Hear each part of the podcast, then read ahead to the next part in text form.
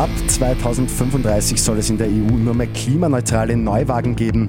Und der Streit um den NATO-Beitritt von Schweden und Finnland scheint gelöst. Immer 10 Minuten früher informiert. 88.6 Die Nachrichten. Im Studio Christian Fritz.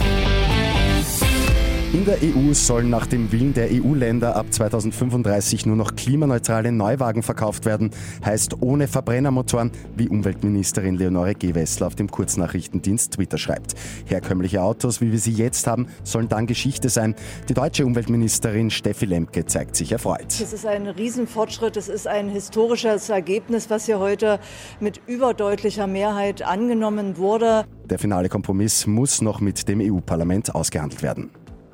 Schweden und Finnland dürfen jetzt wohl doch der NATO beitreten. Der Streit scheint gelöst. Die Türkei hat den Widerstand aufgegeben. Bislang war die Türkei dagegen, weil Schweden und Finnland angeblich kurdische Gruppen unterstützen sollten. Dieses sieht die Türkei als Terroristen an. Die beiden skandinavischen Länder haben das aber immer zurückgewiesen. Heftige Unwetter hat es gestern in Kärnten gegeben. Teilweise sind Flüsse und Bäche über die Ufer getreten.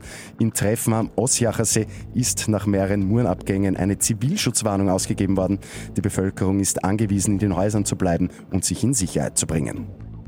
Und die Stegersbacher Inline-Hockey-Truppe Tigers bietet jetzt ein tolles Bewegungsprogramm für alle. Die gute Nachricht zum Schluss. Im Rahmen der Aktion Bewegt im Park wird zweimal die Woche ein kostenloses Angebot veranstaltet. Freitags zum Beispiel gibt es Ballspiele, Geschicklichkeitsübungen oder koordinative Spiele.